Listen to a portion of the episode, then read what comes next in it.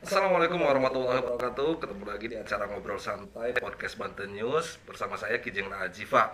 Sebelum saya mulai ngobrol dengan tamu saya, saya sudah pakai hand sanitizer dan pakai masker jaga jarak. Nanti saya buka supaya suaranya lebih jelas. Nah, di samping saya ini ada tamu Kang Ilham Mustafa. Ya, betul. Kang Ilham Mustafa ini dedeng kota apa ya, lamun bahasa Serang gitu. Beliau dikasih kepercayaan nama Pemprov Banten itu suruh mimpin uh, BUMD baru ya Kang ya. Agrobisnis Banten Mandiri ABM. Apa ABM anjing? Kang, Betul. Saya minta penjelasan Ya. ABM ini apa sih? Pemprov bikin ABM ini nggak mau ngapain sih sebetulnya ini Pemprov ini? Ini kan eh, BUMD pangan kan. Hmm. Jadi pangan ini masih luas, makanya APB mancing itu eh, luas, luas Ah, ah. konteksnya pangannya eh, pertanian, Hmm. perikanan, lalu juga peternakan. Hmm. Pokoknya yang terkait dengan pangan yang ada di Banten memiliki nilai tambah kita kelola dalam sebuah ekosistem bisnis seperti itu. Jadi fokusnya di pangan. Di pangan. karena selama masih ya. orang hidup pasti butuh pangan. Nah, Betul. kalau di BUMD itu kan biasanya ada dua dua pendekatan bisnis dan sosial. Ya. Kalau kayak PDAM kadang-kadang rugi Ya. karena kebanyakan sosialnya, Ya, betul. tarifnya kecil. Nah, Betul. kalau di ABM seperti apa, Kang? Apakah akan lebih banyak di porsi, porsi bisnis atau di porsi sosialnya Ya. untuk pemberdayaan petani dan sebagainya? Seperti apa, Kang? Ya, ini dua sisi eh, mata keping yang nggak nggak bisa kita pisahkan begitu. Eh, harus selaras, tetapi biar umurnya panjang, bisnisnya juga harus berjalan. Mm-mm. Karena latar belakangnya entrepreneur begitu. Eh, jadi ya fokus di bisnisnya agar kesejahteraannya hadir. Kalau fokus di kesejahteraannya, bisnisnya nggak jalan, umurnya nggak panjang Nah, pendek umurnya gitu. Maka dua-duanya ini kan kita jalankan eh, bisnisnya harus bagus, harus akuntabel, eh, tetapi juga bisa mensejahterakan. Nah, kuncinya ekosistem, ekosistem bisnis. Begitu. Nah, kalau berangkat dari pemerintah biasanya gini Kang. Dulu di saya Pemda itu di Waringin Kurung, Pemda Kabupaten Serang bikin kawasan misalkan agrowisata, Ya, betul. bikin kawasan Betul, agrowisata di daerah saya Sasaran. Ya. Tapi sampai sekarang kemudian nggak Ya. kedengaran ini ngapain ya agrowisata. Ya. Hmm. Kemudian ada agro pre- eh, agro apalah di lain itu nggak jelas. Nah, gimana ABM bisa meyakinkan publik karena bagaimanapun bahwa ABM didanai oleh dana publik kayak gitu dari dari APBD dari Pemprov itu. Nah, gimana bisa meyakinkan bahwa ABM ini bakal serius dan umur panjang bisa mensejahterakan petani, bisa memberikan pendapatan ke daerah seperti apa, Kang? Eh, yang pertama pendekatannya bukan hanya sekedar ada eh, program, tapi pendekatannya eh, sesuatu yang bisa sustain. Eh, maka pendekatannya harus eh, bisnis kan. Kalau bisnis itu eh, bisa berkelanjutan. Eh, kalau pendekatannya program sudah dihadirkan programnya selesai. Pelangnya sudah ada, sudah diresmikan, Nah, sudah selesai. selesai. Begitu. Kemudian nggak jelas, jalan, begitu. nggak jelas nggak diurusin. Betul. Maka eh, BUMD Agrobisnis Banten ini fokus ke alat-alat produksi. Oke. Kita selesaikan alat produksi bisnisnya di tahun pertama dengan empat pilar bisnisnya, eh, rice mill eh, plant, penggilingan beras modern, karena gabah kita selalu keluar, raw materialnya selalu keluar dari Banten gitu. Yang kedua dari farm, peternakan eh, sapi perah, karena ini yang jadi kita nyiptain itu yang bisa narik-narik semua dulu. Oke. gitu peternak rakyatnya akan hidup kawasan usaha ternaknya juga akan hidup gitu. Eh, yang ketiga itu kita bangun yang RPU rumah potong unggas sehingga syarat keamanan pangannya terpenuhi syarat halalnya terpenuhi dan yang empat agrohub Banten. Ini sebuah empat empatnya ekosistem Itu sudah terbangun Itu. Kang ekosistem itu sudah Ekosistem. terbangun Hmm. atau akan eh, akan dibangun dirintis oleh Ya. ABM seperti itu. akan dirintis karena usia kita ini baru empat bulan ya Baru empat bulan udah punya rencana besar, Betul. padahal harusnya masih nyusu, masih ya gitu. Nah, bahkan di awal karena Oh. sangat semangatnya kita mengelola eh, kesungguhan kita Ya. mengelola amanah ini kita langsung deklarasi bahwa Banten ini harus berdaulat pangan 2025 Maksudnya gimana Kang? Banten berdaulat pangan 2025 ini eh, sebuah gerakan eh, bersama kita ajak eh, seluruh elemen elemen perubahan di Banten untuk sama-sama yuk kita wujudkan bahwa kita ini bisa mandiri Hmm. petani itu bisa menentukan harga bukan hanya sebagai objek tapi juga dia sebagai subjek. Oke. Nah, ini kolaborasinya semua kan semangat kebersamaan. Walaupun semua orang betul nih 2025 bisa Banten eh, berdaulat pangan. Nih. Kalau kita sudah berstandarnya kesangsian, yang dapat sanksi tuh. Tapi kalau berdasarnya keyakinan, Yang kita dapat adalah keyakinan. Nah, untuk ngebangun daulat pangan ini seperti apa, Kang? Kita ha- hal-hal sederhana Ya, aja lah. betul. Selele aja Ya. yang tiap malam bergeletakan di pasar Betul. mana. Lelenya bukan dari Banten. Ya, persis. Warung makan Betul. apa ikan mas, ikan bakar segala macam. Betul. Ikan masnya bukan dari Betul. Banten. Tuh. Ah, belum lagi yang ayam kemudian bahkan ikan segala Hmm. macam kita bagaimana meyakinkan bahwa 2025 Ya. itu kita bisa berdaulat lele kita bisa produksi Betul. eh, ikan bisa keproduksi itu seperti apa kak? Ya. Nggak Eh, terlalu muluk nih 2025 Nah, saya pikir lima tahun itu sudah eh, embrio-embrionya itu sudah ada. Oke. Tinggal memang ada satu lembaga yang menjadi trigger untuk mempercepat dia bisa sebagai off taker, penjamin eh, dari hasil, lalu dia bisa menciptakan market, eh, dia mendorong produksi-produksi yang sudah ada. Karena pendekatan kita selama ini di bab produksi Ya. itu masih pendekatannya belum pendekatan bisnis. Bisa jalan sekali, berikutnya udah nggak bisa jalan. Tekor, asal kesohor, kan? Nah, problemnya kan selalu begitu. Nah, itu. Gitu. Tapi kalau mulai kita create kan, dalam sebuah bisnis yang berkelanjutan, kita connectkan pasarnya, kita lakukan processing eh, dari hulunya, itu semua bisa eh, bergerak, bisa berjalan. Kita punya bibit unggulan, tapi kok nggak bisa di scale up menjadi industri eh, agro yang berjalan. Bisa jadi nggak efisien karakter eh, kos produksinya kita dengan petani atau peternak lele di eh, Bogor, di Lampung, kok dia bisa lebih efektif? Karena dia ngitung. Kalau kita nggak kita hitung tuh semua, gitu kan? Karena apa? Semuanya masih bentuk bantuan tuh kadang tuh. Wah. Nah, kalau semuanya sudah dihitung dalam model bisnis, lalu sudah punya uang untuk menghasilkan itu, scale up bisnisnya akan lebih besar. Dan BUMD Agro mendorong scale up scale up bisnis, bahkan kita mengajak anak-anak muda, ayo buat startup startup eh, perusahaan-perusahaan bisnis baru terkait dengan pangan, kita kolaborasikan. Nah. Sekarang kan lagi kayak semacam tren juga nih petani-petani muda, anak-anak muda, Kang Ilham aja kan nggak nyangka kalau Kang Ilham ini masih muda dan sukses muda. dulu di Amin. Jawara Farm ya Kang Ya, kan? Di betul. Jawara Farm itu sukses jadi peternak dan petani kayak gitu. Nah, gimana ABM bisa melakukan eh, sinergi dan kolaborasi dengan anak-anak muda juga dengan instansi terkait karena gimana pun eh, kita harus, harus kolaborasi dengan mereka kayak gitu dengan pemerintahan dengan kementerian itu Ya. gimana ngebangun ko- eh, komunikasi karena kadang kan anak muda ini punya ego masing-masing juga betul. Eh, bahasa anak muda kan hanya dipahami oleh anak-anak muda. nah Oke, itu. makanya harus dihadapi anak muda Anak juga muda, betul. Maka pendekatan kita, kita ajak ngobrol, kita ajak diskusi, tapi eh, anak-anak muda ini punya masa depan. Oke. Jadi kita ajaknya ngobrolin masa depan. Kalau orang sama orang tua kita ngobrolinnya masa lalu kan, Nah, gitu. karena mereka punya masa lalu gitu. Nah dua ini yang kita ajak tuh Banten ini eh, punya harapan besar. Kita punya gunung yang luas, kita punya laut yang luas, sumber-sumber pangan tuh ada di kita. DKI aja nggak punya itu, walaupun dia punya market yang besar. Maka kolaborasi dari sisi produksi, dari sisi distribusi, dari sisi marketingnya ini kita jalankan. Dan pendekatan kita lebih pada entrepreneurship. Oke. Kalau pendekatannya entrepreneurship, setiap ada masalah itu dilihatnya sebagai peluang. Hmm. Oh selama ini raw material kita keluar semua dari Banten, kenapa? Nggak ada hilirisasi Wah. dari hulu yang jalan. Ya sudah kita bikin pabriknya. Kelapa kita kok yang dikirim masih kelapa Masih bundar bulat nah, keluar begitu.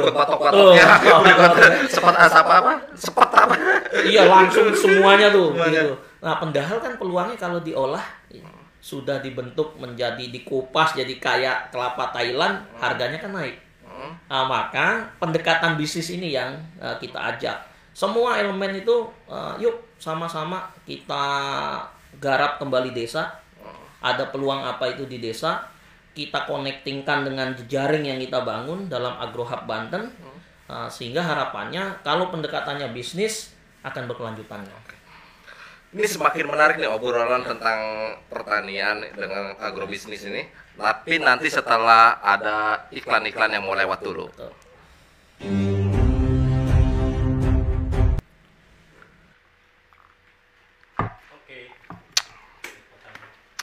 Sebat lama sebat.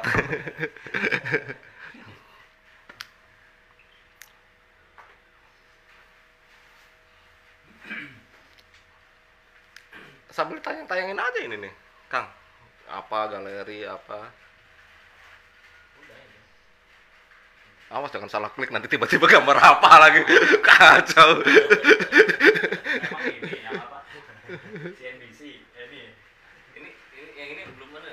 Waduh hujan lagi yuk. Langsung yuk. Yuk hujan. Background yang mana? Yang ini. Sekarang online nggak? Ini lagi ini nih, lagi iklan nih. Lagi iklan yang itu, yang tadi. Yang gua download tadi. Oh, Ah, udah ditayangin lagi. berarti ini nggak nggak muncul kan? Nggak muncul. Nggak muncul ya. Nggak muncul. Masih gambar pitik gitu. Hmm. Profil ABM. Nah yang kayak gini nggak apa-apa gerak sambil video. Ya, kita bikin kemitraan kan kemitraan Bang au- audionya. Audionya aja. Audionya di itu aja.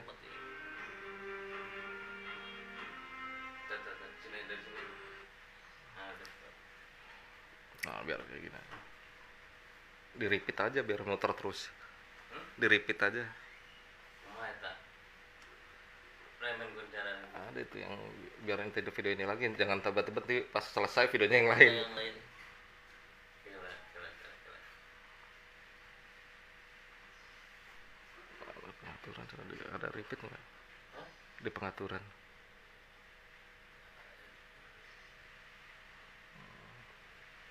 Ada ya? Auto harusnya auto. Apa-apa ini mah apa? Yang ini mah cukup tayang di ini aja. Oh, Ini mah cukup ya. tayang di itu aja nggak apa-apa. Nah, ini mah apa? Lebih ke websitenya aja. Nah, Karena ini udah tayang lagi tayang ini ya. Woi, kita diiklanin pak. oh, iya Ada deal nanti. Standby.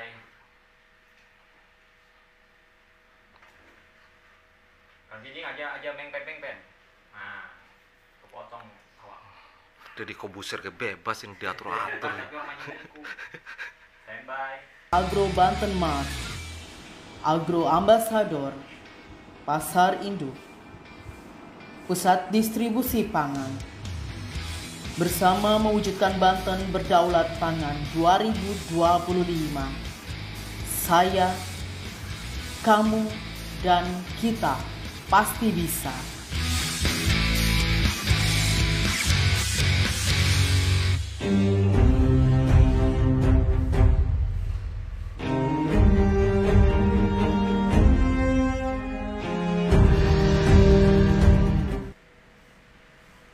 Kita lanjutkan obrolan santai bersama Kang Ilham Mustafa dari Agrobisnis Banten Mandiri. Kang, kalau kita ngelihat masa lalu itu Banten dengan jalur rempah kita ke- dikenal. Bahkan beberapa daerah di Banten itu nama-nama agro Kang. Apa di daerah Pandeglang itu ada nama Cikadu, Kaduronyok, apalah segala macam ada Teluk Lada, kemudian segala macam bahwa agro kita tanaman-tanaman kita itu udah udah melekat di masyarakat kita. Nah tapi sekarang kok kita nggak ngedengar apa sih produk brand produk kita dari Banten ini yang bisa didengar di Banten. Kalau Palembang aja punya dukuh, ya Gorontalo ada jagung, di Talas di puncak ada talas. Di Banten ini mau jualan apa sebetulnya pangan ini? Kalau mau jangan kan daulat namanya aja belum kedengar nih Kang. Eh, kita kan terkenal jalur rempah lada Hmm. dari zaman eh, terdahulu gitu. Eh, concernnya tidak membangun branding kan. Hmm. Jadi ketika kita eh, menjual produk ini kita senangnya dengan nama lain gitu. Nah, nama daerah ini nggak kita munculkan. Padahal eh, contoh jahe merah jahe merah Baduy itu kan paling bagus secara kualitas, tetapi terbentur ketika mau di skala eh, scale up industrinya Oke. gitu. Apa yang eh, jadi persoalan masih mengandalkan kebun-kebun rakyat. Kebun rakyat. Ah, maka harus ada agroindustri. Agroindustrinya kita hadirkan, brandingnya kita perkuat, gitu. Sehingga kalau punya produk itu akan melekat. Hmm. Uh, jahe yang jahe merah, uh, pelatihan tentang mem- pertanian jahenya bisa kita tingkatkan, lalu tersedia, yaitu ketika mau di scale up.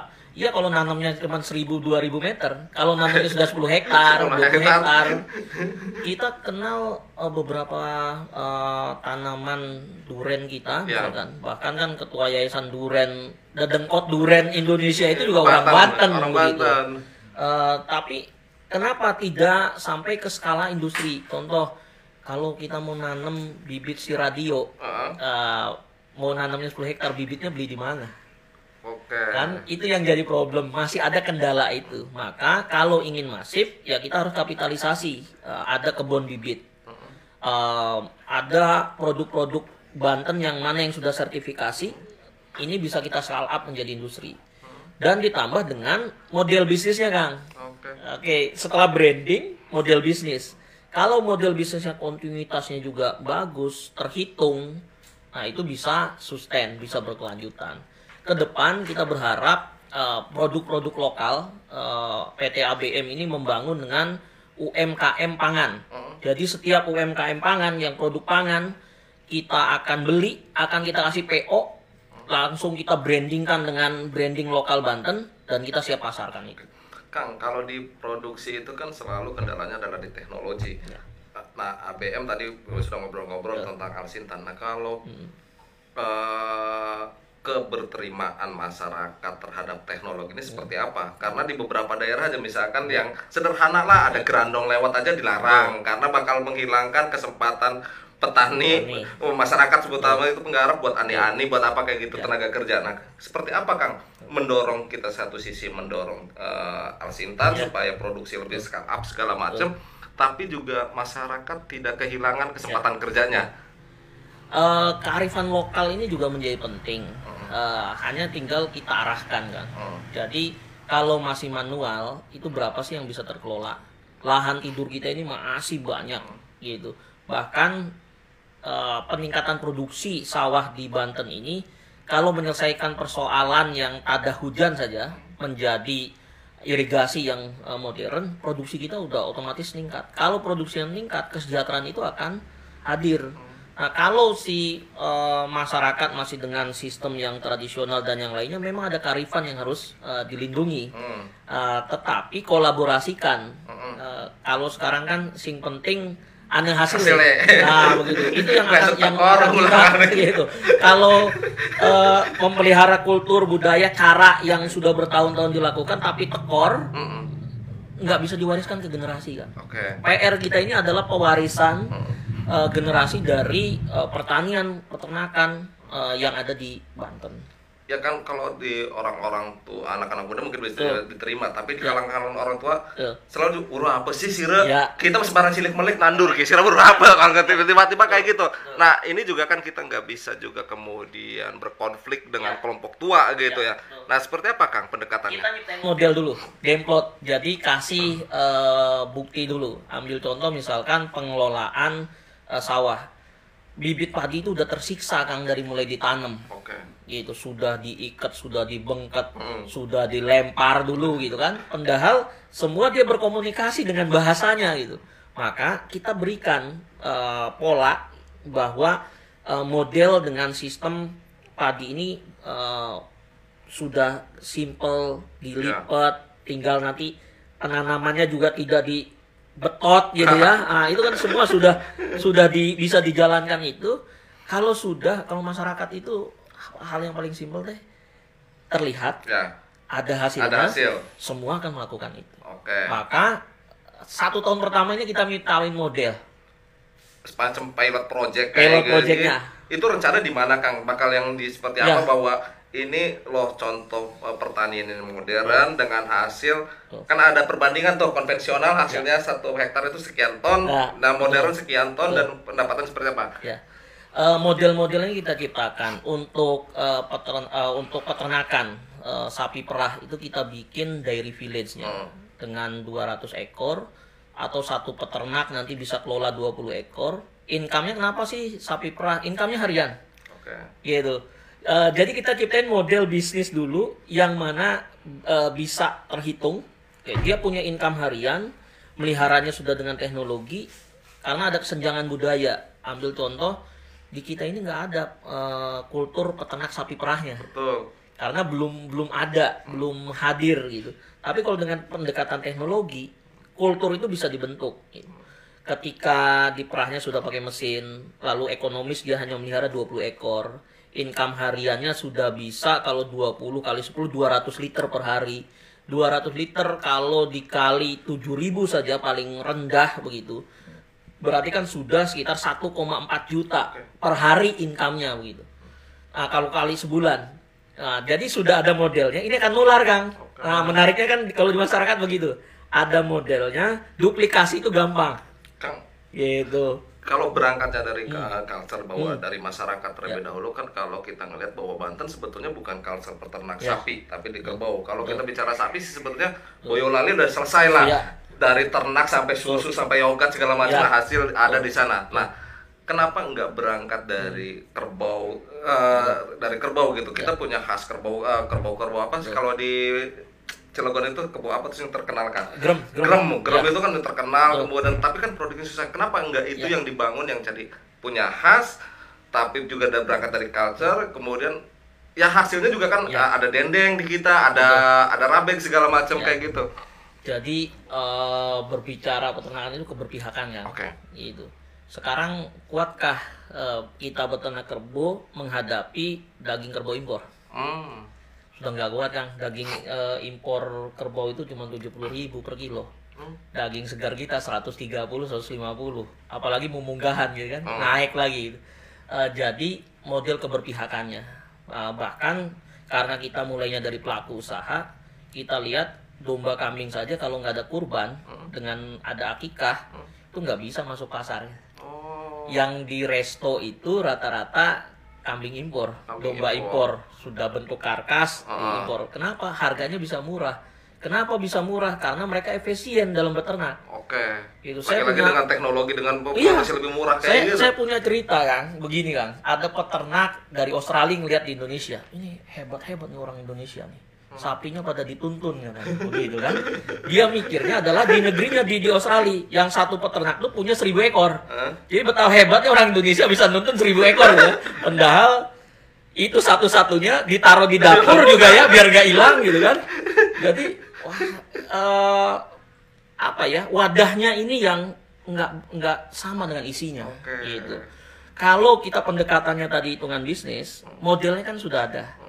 Eh, saya di ternak domba kambing sudah ada modelnya. Kita gelontorkan, saya hitung kalau satu peternak bisa fokus melihara 50 ekor domba saja buat kurban, dalam 4 bulan tuh dia bisa punya income 40 juta.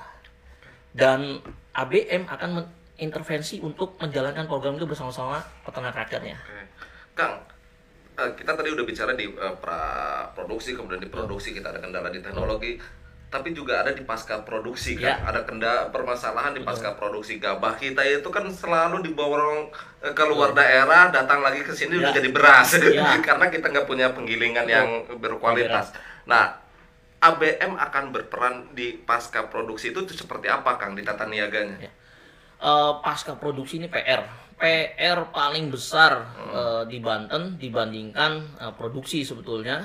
Karena nilai ekonomi itu adanya di eh, pasca panen. Hmm.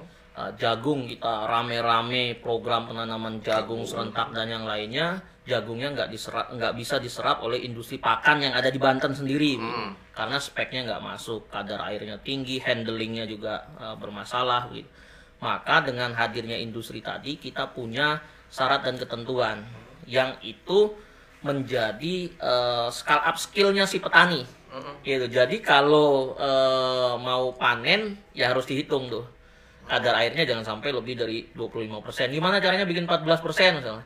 Kita hadir dengan eh, teknologinya tadi, ada dryernya. Bahkan ada dryer yang bisa mobile dari sawah-sawah petani. Nanti speknya itu keluar dari sawah itu udah sama kan? Oke. Selama ini kan senjang tuh antara speknya industri atau Ya. speknya kebutuhan dengan speknya dari hasil produksi. Ini oh, jauh nih begitu. Makanya kita dekatkan dengan pendekatan kita akan investasi eh, besar dalam eh, pengelolaan pasca panen. Eh, lalu problemnya terkait dengan tata niaga. Kadang tata niaga ini jalurnya terlalu panjang. Berasnya memang masuk lagi ke Banten tapi sudah diolah, sudah digiling di pabrik di luar Banten. Di luar Banten Nah, kosnya kan tinggi tuh. Makan kalau saya mikir, wah ini hebat juga nih para pengusaha beras, contohlah Karawang, Cianjur Ya. dan yang lainnya, kan dia ngambil gabah dari sini, otomatis balik dulu ke wilayahnya diolah, ini kan kos produksinya Kos produksi tinggi. tinggi. Padahal kalau kita beli di sini di Banten sendiri, lalu diolah di Banten sendiri, dijual di Banten sendiri kan harusnya bisa efisien.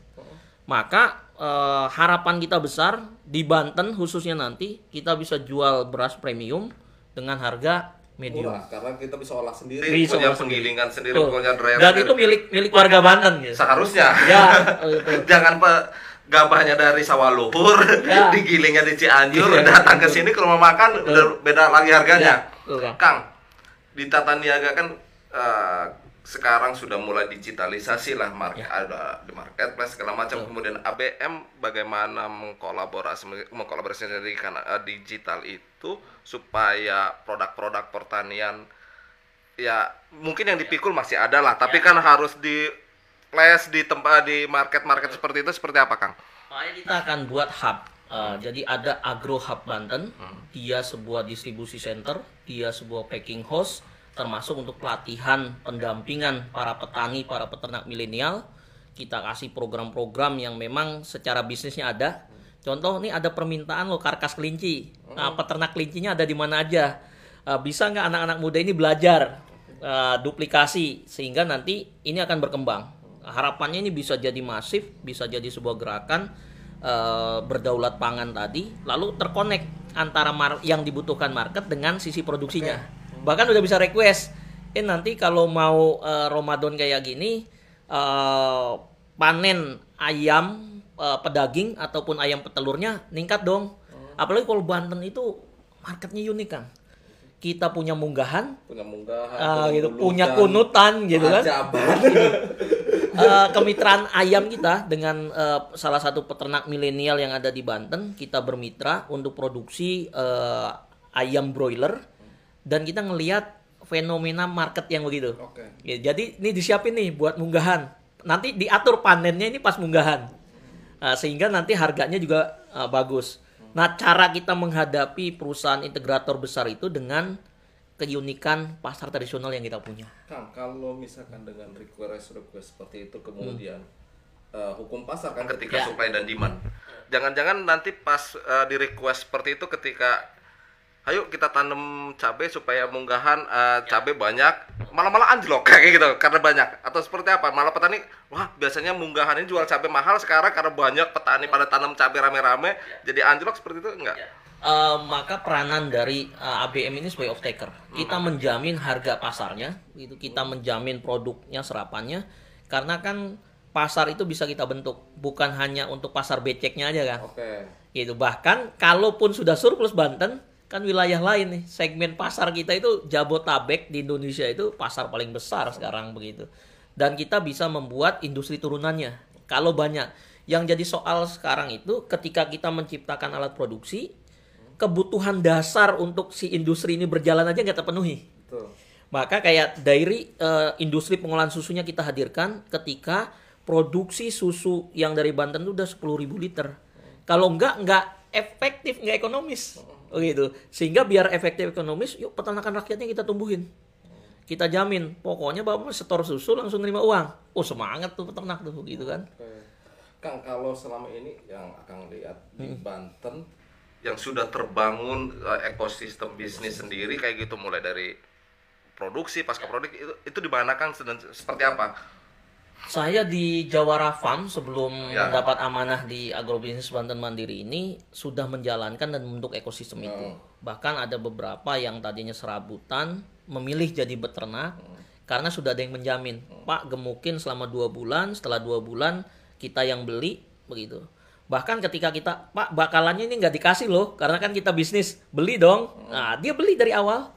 Lalu ketika dia menjalankan pengemukan per dua bulan panen, begitu panen langsung diterima. Kuncinya kalau dengan petani, dengan peternak, jangan biarkan keringatnya kering baru dibayar. Benar. Nah ini kan kadang banyak begitu. Ah, jadi kita selesaikan itu kan. Eh, model bisnisnya juga akan berjalan. Bahkan sekarang dia yang minta. Pak jangan 30 lah, saya udah kuat nih 60 ekor. Per bulan, per dua bulan dia panen. Yang tadinya serabutan, bawa gerobak, jualan. Sudah, sekarang fokus. Masih bisa tidur siang di kandang gitu. Karena efektif. 60 ekor itu dia bisa kelola hanya oleh satu orang. Bahkan di kandang kita eh, kita model itu 200 ekor bisa dipegang oleh satu orang karena pola pakannya udah nggak ngarit rumput. Eh, tapi dia sudah tinggal di mix eh, pakan eh, complete feed yang dia akan fokus ke perawatan hewannya dan ke bisnisnya. Bukan lagi fokus ke ngarit ditu- cari makan. ditungguin sama hewan yang lapar gitu kan. Lapar duluan lah kasihan begitu. Uh, jadi model-model itu sudah sudah mulai kita kembangkan, termasuk di uh, panen di petani. Kita lagi cari model uh, mana sawah yang bisa dikelola dengan uh, modernisasi, tapi tanpa mengabaikan kultur lokal itu, gitu. Bahkan uh, bisa kita pola yang tadinya dia habis ngani-ngani gitu. Nah sekarang akan habisnya waktunya untuk ngolah lahan. Oke. Nah, itu kan jadi ada dialihkan ke hal yang lebih produktif. Kalau itu sudah bisa masuk teknologi ya sudah, dia akan fokus di hal produktif. Di pasca panennya, di membangun network jaringan, sudah bisa kongkow ngopi gitu kan karena dia buka market. Nah, ini yang yang akan kita berdayakan model begitu. Kalau Kang Ilham kan udah udah uh, sukses lah kemudian di Jawa Rafa membangun ekosistem segala macam dan sekarang di, kepercayaan, di kepercayaan itu mengurus ABM dengan harapan juga membangun ekosistem yang lebih besar kayak gitu.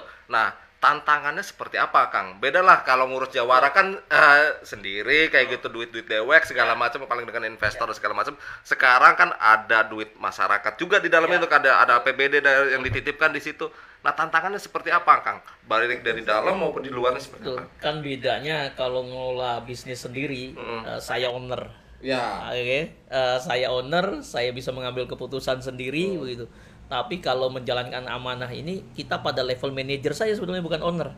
Ownernya adalah eh, warga Banten melalui representatif eh, pemerintah daerah karena ABM ini 100% Kang modalnya milik pemerintah daerah. Oke. Jadi tidak ada pihak lain. Eh, apa emang tertutup atau emang masih memang ingin total memberikannya buat ya. buat masyarakat Banten gitu. Ketika kita menawarkan beberapa eh, ada kepemilikan karena ini PT harus dua pihak dan yang lainnya. Oh enggak.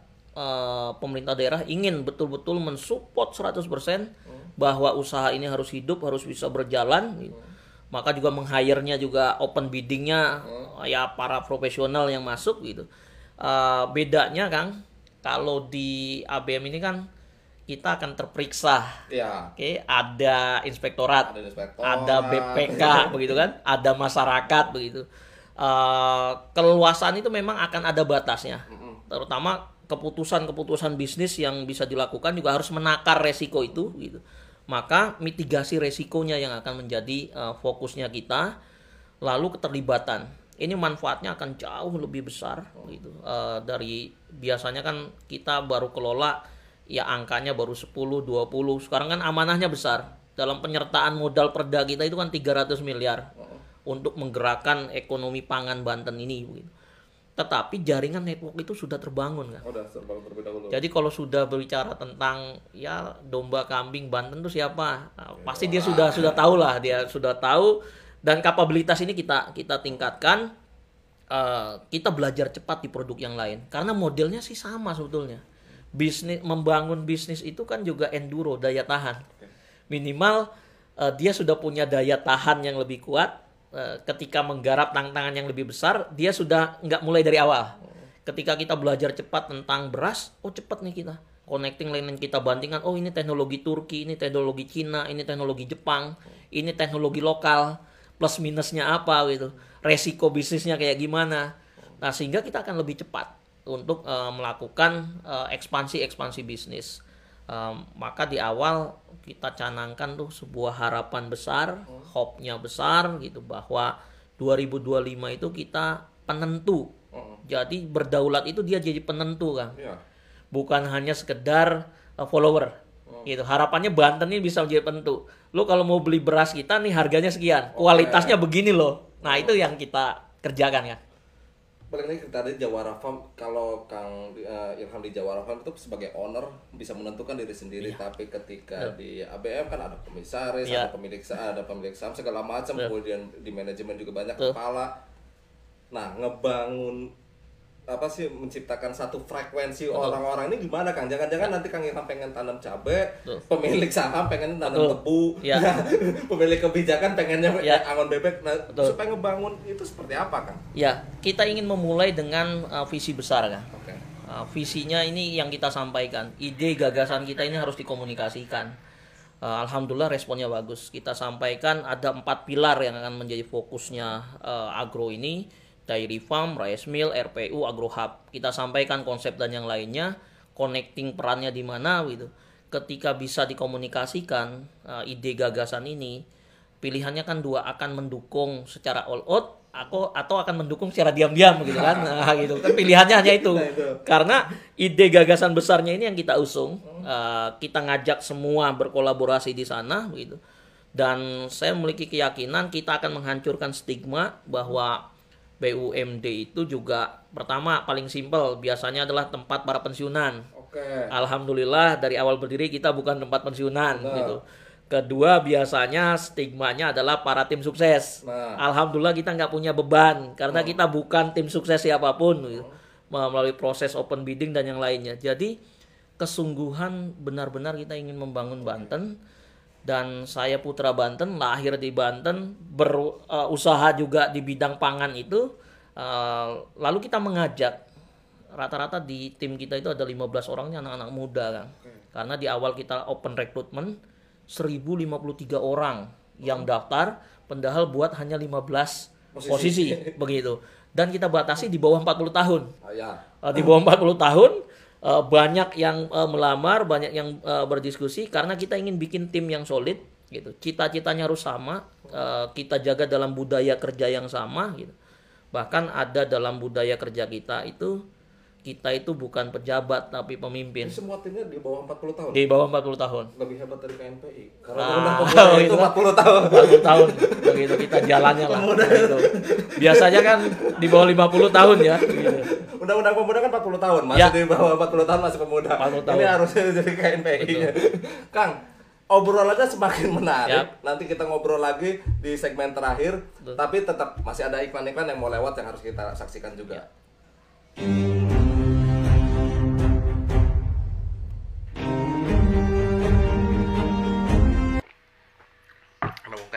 KNPI sing kesinggung mar. Apa-apa tapi sering. Siapa tuh KNPI sing kayak masih ahli ya? Lihat apa ya? Siapa sih KNPI? Kali. Masih ahli. Bodoh amat lah. Jalan pemuda terus itu. KNPI muncul di berita kalau rebutan ketua doang. Iya, mungkin baru kalau rebutan ketua ribut. yang Banten berkurban tuh kita ajak semua kan. Jadi nanti di brandingnya si Cornet itu KNPI, Tagana, Karang Taruna, itu semua gitu. Biar kita ajak ininya. Masih Kan pilihannya tadi mendukung secara terang-terangan atau mendukung secara Nah, diam-diam itu. kan itu aja begitu. Karena sebetulnya mau dia mendukung ya paling jelek kan mendoakan aja udah udah bagus Ya, gitu. ganti kok. Oh, iya. Displaynya apa? Ganti, Gambar lain nggak apa-apa. eh, apa ya? Nah, jalan kemarin sih. Kalau diputar dia nge-refresh ini nggak? Halo? Mana?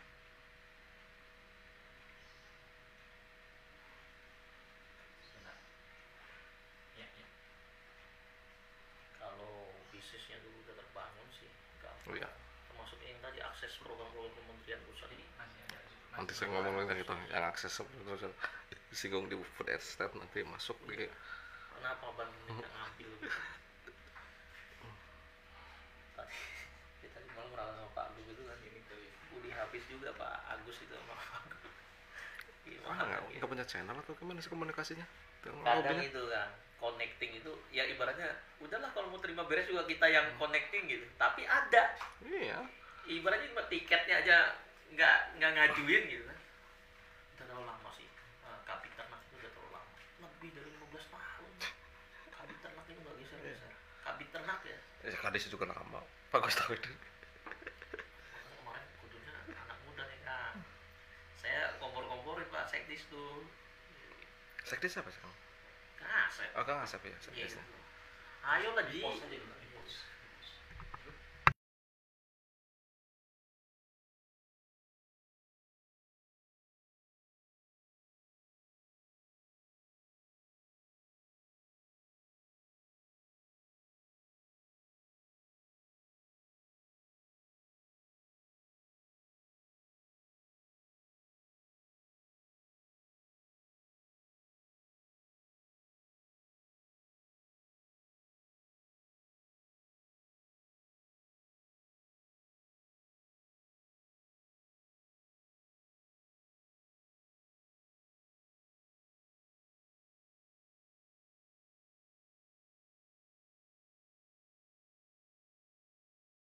Kita lanjutkan obrolan santai dengan Kang Ilham Mustafa dari ABM nih. Kalau dulu ABM itu Anyar Beach Mambruk. nah, iklan lah Anyar itu saya sebut. Kang, kalau ngelihat eh, tadi baru empat tahun tapi eh empat tahun empat bulan Empat baru bulan. bayi tapi punya cita-cita besar membangun daulat pangan itu kan ini suatu yang gila nih bener nggak sih selama lima tahun bisa daulat pangan kan minimal empat eh, lima tahun itu minimal bisa berdiri aja lah nggak usah lari-lari Ya. kayak gitu tapi Betul. tujuan besar itu kan pasti Kang Ilham sudah punya punya hitung-hitungan bahwa ini akan tercapai lo dalam lima tahun seperti apa Kang? Ya, di awal ini kan kita langsung ngegas lah, Kang. Hmm. Nggak nginjek rem gitu ya. Eh, karena kita lihat saya beternak itu udah 10 tahun eh, menjalankan eh, bisnis eh, peternakan ini. Lalu jaringan network juga sudah terbangun baik dari eh, pusat, daerah, kolaborasinya juga cepat. Kemarin ketika kita deklarasi dukungan Banten Berdaulat Pangan 2025, 30 lembaga, Kang. Ada semua eh, elemen gitu ya, baik eh, ada FSPP, ada PUB, ada ITSMI. Jadi ini adalah visi kita bersama nih. Kita ajak semuanya, bahkan eh, beberapa perusahaan swasta, beberapa BUMN, beberapa eh, sama-sama agro di daerah lain itu siap eh, berkolaborasi. Apa sih yang dibutuhkan Banten? Apa sih sinergi yang dikerjakan gitu? Jadi jalinan ini yang kita bangun. Kalau sudah eh, network pertemanan, persahabatan begitu, itu kan akan lebih kokoh, akan lebih kuat gitu. Bahwa kita berharap ABM ini menjadi rumah eh, bersama terkait dengan kedaulatan pangan di eh, Banten. Ya kalau di pusat itu kan eh, hulu sampai hilir pangan itu kita ada ah, di kita saya saya mau kasih jadi menteri nanti. Pemerintah pusat itu ada program food estate itu ada beberapa daerah kemudian sudah berjalan bahkan itu diakui itu produk produk pertanian kemudian eh, dihasilkan dan kemudian diolah menjadi memiliki nilai produksi yang bertambah kayak gitu kan. betul. Nah Banten kenapa enggak kan? Ya, Banten ini eh, banyak program-program nasional yang tidak ditangkap secara cepat sebetulnya. Padahal itu mungkin masih bingung siapa ini yang mau menjalankannya gitu. Atau masih bingung juga gimana cara menjalankannya. Food estate itu program yang luar biasa. Terfasilitasi oleh anggaran pemerintah pusat untuk membangun sebuah ekosistem bisnis yang berkelanjutan begitu. Bahkan kalau ABM bisa ngajuin, Kang, itu ABM yang maju, Kang.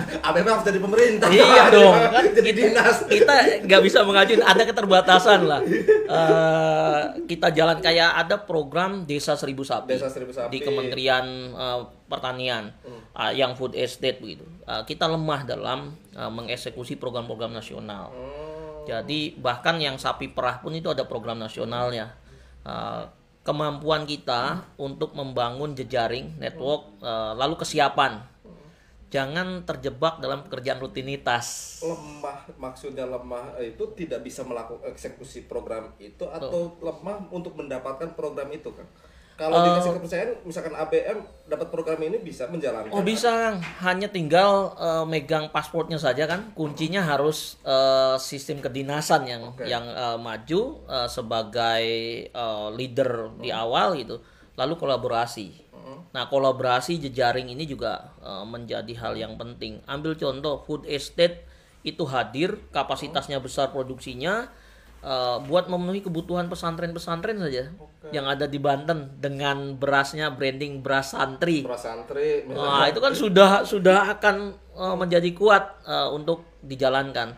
Sehingga eh, jangan terjebak tadi dengan rutinitas. Banyak peluang ke depan, bahkan ABM juga akan menyambut peluang-peluang besar itu eh, dengan caranya tadi kolaborasi. Kalau macet dari sini kita pakai jalan yang ini. Kalau jalannya belum ketemu, jadi ikhtiar maksimalnya itu eh, kita lakukan. Seperti itu kan. Kang, kita eh, lahan pertanian ada petani ada kemudian beberapa industri eh, untuk Olahan. mengolahannya Ya. juga ada ada ya kalau boleh saya sebut misalkan ada pokpa Ya. ada CG segala macam kayak gitu ada di Banten Betul. nah itu sudah terbangunkah sinergi mereka itu a- sudah maksimal atau seperti apa Kang? Jangan-jangan yang petani jagung di sini nggak bisa juga masuk karena kualitasnya nggak sesuai Sis. atau harganya tidak sesuai seperti apa Kang gambarannya Kang? Ya. eh, kolaborasi dengan swasta itu juga menjadi penting. Jadi kalau pentahelix ini kan ada birokrasi, ada eh, pemerintah di dalamnya, perguruan tinggi, lalu ada media, eh, lalu ada masyarakat itu sendiri dan pengusaha. Kita bangun komunikasi ini dengan semua. Kemarin minggu lalu saya baru komunikasi dengan Java. Java punya banyak bisnis di Banten. Eh, apa nih yang bisa kita kolaborasikan? Saya eh, menyampaikan ke Java itu kita nggak minta project kok, Iya. kita nggak minta limbah kok, kita nggak minta apa. Justru ada produk apa yang bisa kita beli, yang bahan bakunya nanti bisa konekkan dengan petani yang kita punya. Oke. Nah kolaborasi-kolaborasi ini kan komunikasi-komunikasi yang tadinya mampet gitu, seolah-olah kalau sudah ada ABM gitu ya, eh, atau sudah ada perusahaan milik eh, daerah itu ya japrem lah gitu kan, Eh, atau minta kuota apa, enggak kita ingin dalam kerangka eh, bisnis to bisnis. Oke. Kang, eh, membangun komunikasi itu kan nggak mudah, Kang. Tuh. Apalagi dengan Persis. lima elemen seperti itu yang harus disinergikan, Ya. langsung dibangun komunikasinya, eh, frekuensinya harus sama. Nah, seperti apa, Kang? Jangan-jangan nanti selama lima tahun habis dengan ngobrol Ya. membangun komunikasi itu, Eh, pendekatannya memang ini kan bukan baru hari ini kita lakukan. Saya dengan teman-teman eh, media, teman-teman eh, ngopi, lalu juga eh, para industri lainnya itu sudah terbangun koneksinya, Kang. Bukan baru kita rintis nih karena ada maunya gitu. Eh, tapi selama ini sudah kita bangun, kita bangun komunikasinya, bahkan eh, skema-skema eh, dalam pendekatan bisnis juga kita lakukan gitu, sehingga eh, itu akan mempercepat Kang. akan mempercepat satu tahun ini eh, ini menjadi gerakan bersama eh, dan semua punya peran oke. gitu kita kasih perannya Oke. atau apa peran yang bisa diambil untuk mewujudkan ini semua Uh, kolaborasinya jadi mm, tidak uh, atas dan bawah Oke. tapi kita beriringan sama-sama yuk kita wujudkan nih. Banten ini milik kita semua. Uh, bisnis pangan ini juga hal yang krusial karena menentukan kedaulatan suatu bangsa gitu kan. Uh, bahkan kalau saya ingat pepatah Jawa kuno itu negeri yang makmur itu negeri yang memiliki banyak ternak gitu kan. Oh, karena di sana ada ada ekosistem yang eh, dijalankan. Nah komunikasi ini kita lakukan secara instan. Eh, pendekatannya bukan hanya lo, dapat apa, saya dapat apa gitu. Tetapi yuk kita punya visi bersama nih. Kasihanlah petani kita, peternak kita. Siapa yang mau bela, yang mau beli produk kita sendiri kalau bukan kita begitu. Kang di Penta ada ada ada satu unsur adalah masyarakat kan. Nah, eh, selain mereka pemilik saham sebenarnya, walaupun betul. diberi, diberi namanya Pemprov Ya. Banten, uangnya mau uang masyarakat. Uang masyarakat, betul. Nah, apalagi yang bisa dilakukan oleh masyarakat untuk berperan Ya. dalam eh, misalnya di ABM Ya. seperti apa Kang? Atau bisa mengkritik atau bisa ikut terlibat Ya. bisnisnya seperti apa kayak gitu? Kita selalu meletakkan semua ini sebagai subjek, Kang, Hmm. bukan objek. Gitu. Maka di ABM itu kita nyiapkan Patriot Pangan Banten. Oke. Patriot Pangan Banten ini cara masyarakat berkolaborasi, dia bisa menjadi agen, bisa menjadi reseller dari produk-produk pangan petani peternak saudaranya sendiri begitu. Jadi member get member yang kita kelola dalam sebuah marketplace. Kita punya marketplace, semua orang bisa di sana, termasuk bisa sebagai pemasok. Oh hari ini saya adalah pengepul tangkil. Tinggal upload misalkan di Agro Banten Mart yang punya kita, nanti kita konekkan dengan pasar. Eh, atau ini sudah ada lo listing produknya, tinggal dicari marketnya. Atau kebalikan, marketnya sudah ada, listing produknya belum ada. Betul. Nah ABM jembatan itu kan. Nah itulah. Ya di era digital kemudian transparansi itu penting. Nah masyarakat supaya bisa terlibat Ya.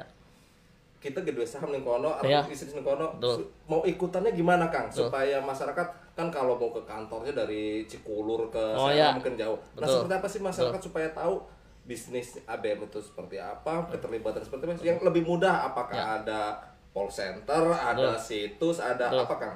Kita membangun concernnya memang eh, bisnis digital tadi. Hmm.